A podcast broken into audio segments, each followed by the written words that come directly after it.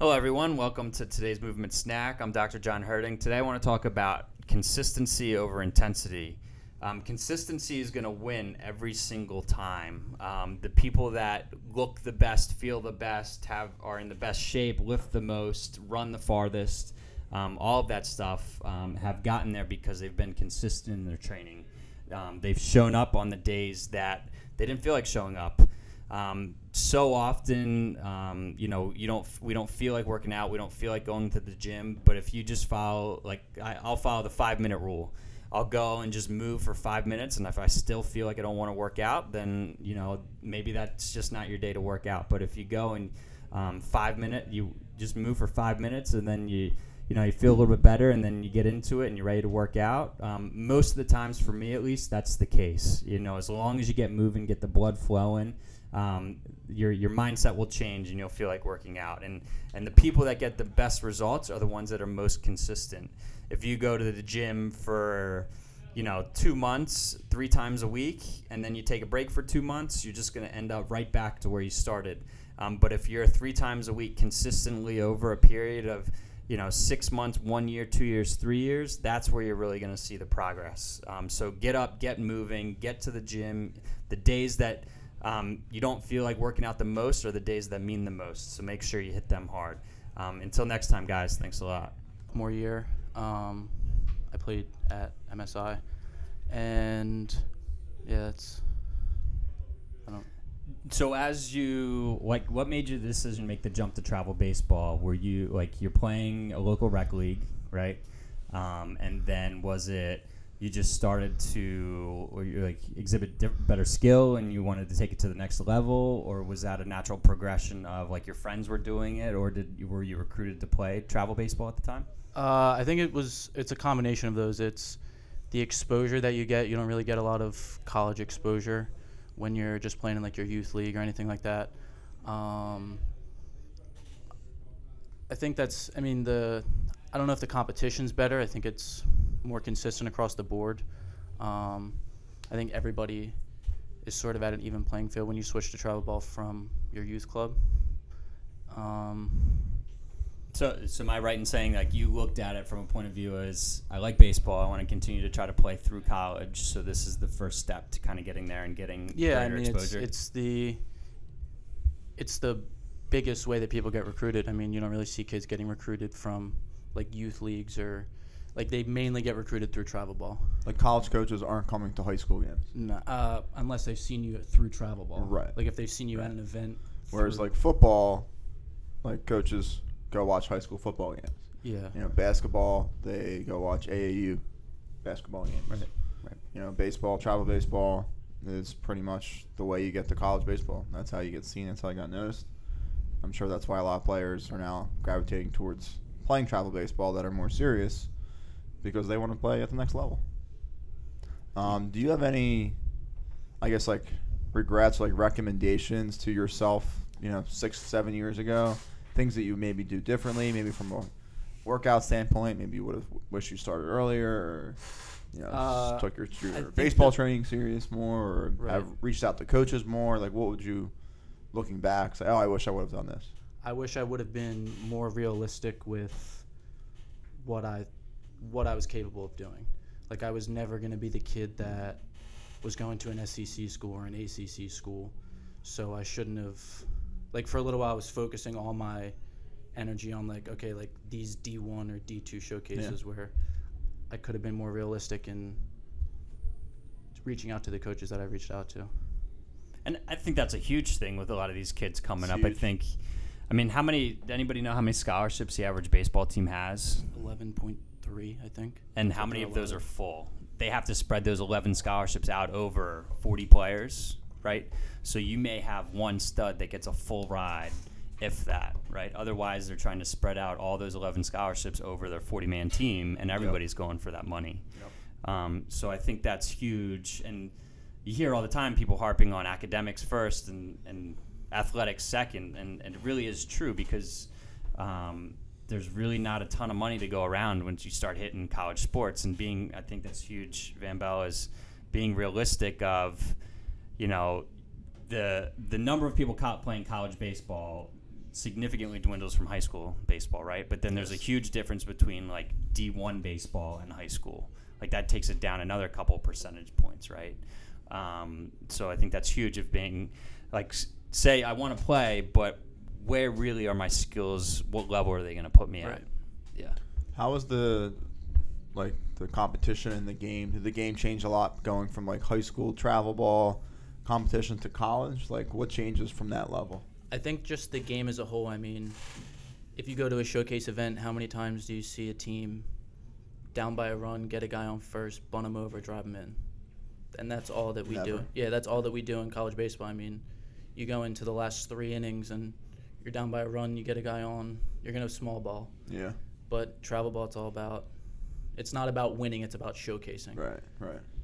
Yeah, which I, I understand. Yeah, skills. which I understand to an extent, but at the same time, I mean, I think it's sort of doing the kids that are coming into college a disservice because they've been in that environment of it's not about winning; it's just about showcasing. It's about being the best guy out there, and then they come into college and guys get asked to lay down a sac bunt and they're angry that they Yeah. well they can't do it or they're angry that they they're like why am I bunting? Right. Right. Do you think travel ball has changed, like landscape of today to like when you played? You think it's a little different now, or pretty much the same? For sure. Well, I think when I was at the age where I started to get serious about travel ball, it was when all of the stuff that is prominent now was just starting out. Like nobody was really playing travel ball and training like you train guys or having the resources that we have. So I think I got in there right at the beginning and like when I started training with you, Yep. that's when I think I saw the the biggest increase in my baseball skills. Right. Yeah.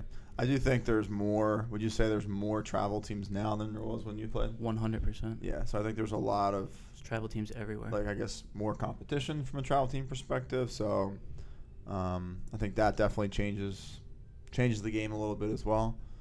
Um, do you think, from a physical perspective, were you physically ready to handle the college weight room and handle the physicality and the, the strength that's required, the the increasing games, you know, from a physical standpoint? Because we see a lot of players that are either travel ball or you know college guys that come back and they might be a little banged up or tired, fatigued at the end of the season.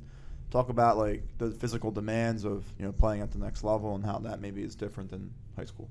Um, yeah, I mean, sort of talking you up here. I think I was prepared for the the weightlifting portion of college because of the training that I did with you and through you. So I was ready for like the exercises, the weight, the the movements, and stuff like that.